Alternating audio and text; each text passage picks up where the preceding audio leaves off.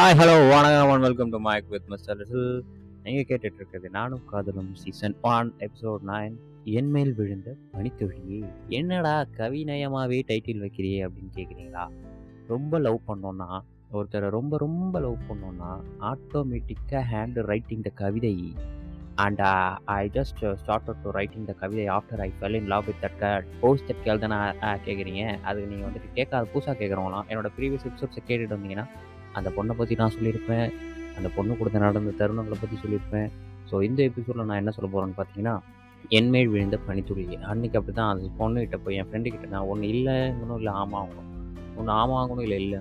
So இப்படின்னு சொல்லிட்டு கேட்டுட்டு அந்த பொண்ணு சொன்னிச்சு இந்த நீயே கேட்டு ஓடா அப்படின்னு சொல்லி சொன்னிச்சு ஸோ நான் எப்படி ப்ரப்போஸ் பண்ணுறது அப்படின்னு தெரியாமல் சுற்றிட்டு இருக்கப்போ ஆண்டவன் ஆட்டோமேட்டிக்காக நமக்கு ஒரு ஸ்கெட்ச் போட்டு கொடுத்தா பாருங்க.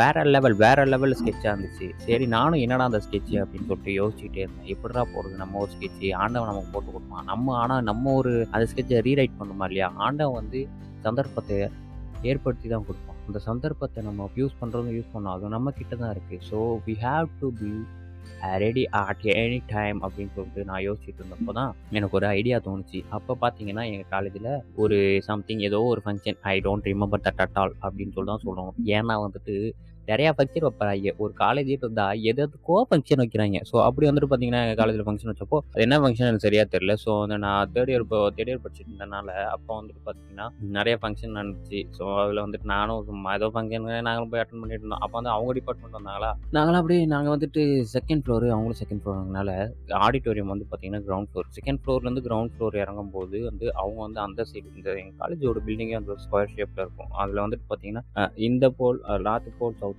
ரெண்டு போல்லையுமே ஒரு ரெண்டு சேர்ஸ் இருக்கும். அப்புறம் லிஃப்ட் இருக்கும். யாரும் லிஃப்ட்டில் போக மாட்டாங்க. எதுக்கு? நமக்கு பிரச்சனை லிஃப்ட் நாளே பிரச்சனை தானங்கிற மாதிரி எல்லாரும் ஸ்டேர்ஸ் தான் போவாங்க. அன்னைக்குன்னு பார்த்து அந்த பொண்ணு எங்கள் சைடு நாங்கள் சவுத்து போல் அவங்க north pole so opposite pole sorry meeting இது ஒரு மாதிரி நான் எதை ஏதோ வளரல அது அப்படி தான் காதல் வந்துட்டா எல்லாரும் அப்படி தான் சில டைம் வளருவாங்க ஸோ வந்து பார்த்தீங்கன்னா நாங்கள் எங்கள் சைடில் இறங்கும் போது அந்த பொண்ணு அவங்க சைடு கூட் அவங்க சைடு இறங்குற இடத்துல கூட்டமாக இருக்கேன்னு சொல்லிட்டு ஸ்டேர்ஸில் கூட்டமாக இருக்குன்னு எங்கள் சைடு அப்படியே வந்துச்சு. நானும் வந்து ஸ்கொயர் ஷேப்பில் இருக்கறனால நான் இந்த சைடு வராண்டால போகிறேன் அது அந்த சைடு வராண்டால அப்படியே நடந்து வந்து அப்படியே கட் பண்ணி என்கிட்ட வரும்போது என் ஃப்ரெண்டு சொன்னான் it is a good time man you have to propose to her அப்படின்னு சொன்னா ஐயோ ஓகே பாய் ஓகே பாடி நான் கண்டிப்பாக ப்ரப்போஸ் பண்ணுறேன் அப்படின்னு சொல்லிட்டு நாங்கள் ரெண்டு பேரும் பேசிகிட்டே வந்துட்டு இருக்கும்போது எனக்கு முன்னாடி கிராஸ் பண்ணி போயிடுச்சு ஸ்டேர்ஸ் கிட்ட. ஸோ நானும் போய் கரெக்டாக அந்த பொண்ணு பின்னாடியே போய் நின்று பாருங்கள் அப்படியே எல்லாரும் ஸ்லோவாக ஆமாம் ஊடுற மாதிரி ஊறுவானுங்க பாருங்கள் இந்த சேர்ஸில் இறங்கும் போது என்னென்னத்தையோ பேசிக்கிட்டு பொறுமையாக இறங்குவானுங்க. எப்படி தெரியுமா? மவுண்ட் ரோட் டிராஃபிக்கில் பார்த்தீங்கன்னா வண்டியில் ஒரு டிராஃபிக் ஜாம் ஆயிடுச்சுன்னா அப்படியே ஊறும் பார்த்தீங்களா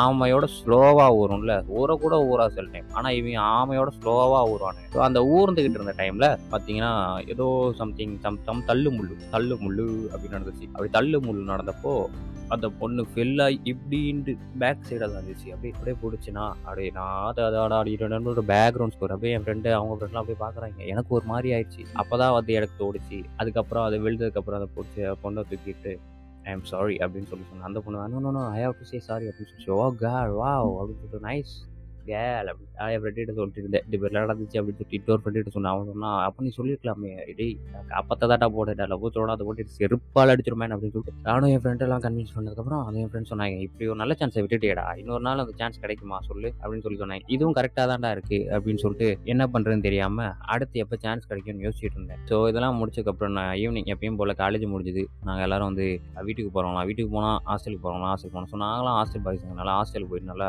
எப்பயும் போல் டீ ஸ்நாக்ஸ்லாம் சாப்பிட்டுட்டு ஒரு நைட்டு ஒரு ஏழு ஏழரை இருக்கும். சாப்பிட போயிட்டு வந்தோம். சாப்பிட போயிட்டு வந்ததுக்கப்புறம் பார்த்தீங்கன்னா யோசித்தேன் அப்போ தான் ஒரு கவிதை தோணுச்சு. என்மேல் விழுந்த பனித்துளியே என்னை ஏன் இப்படி சாவடிக்கிறாய்? இன்று பார்த்த இன்று பார்த்தேன் நான் உன்னை. ஆனால் என்னால் சொல்ல முடியவில்லை என் காதலி. ஏன் ஏன்? அப்படின்னு அவளை கேட்க அவளை கேட்குறதா நினச்சேன் நானே ஒரு கவிதை எழுதினேன். இது நல்லா இருக்கா நல்லா இல்லையான்னு கூட எனக்கு தெரியாது.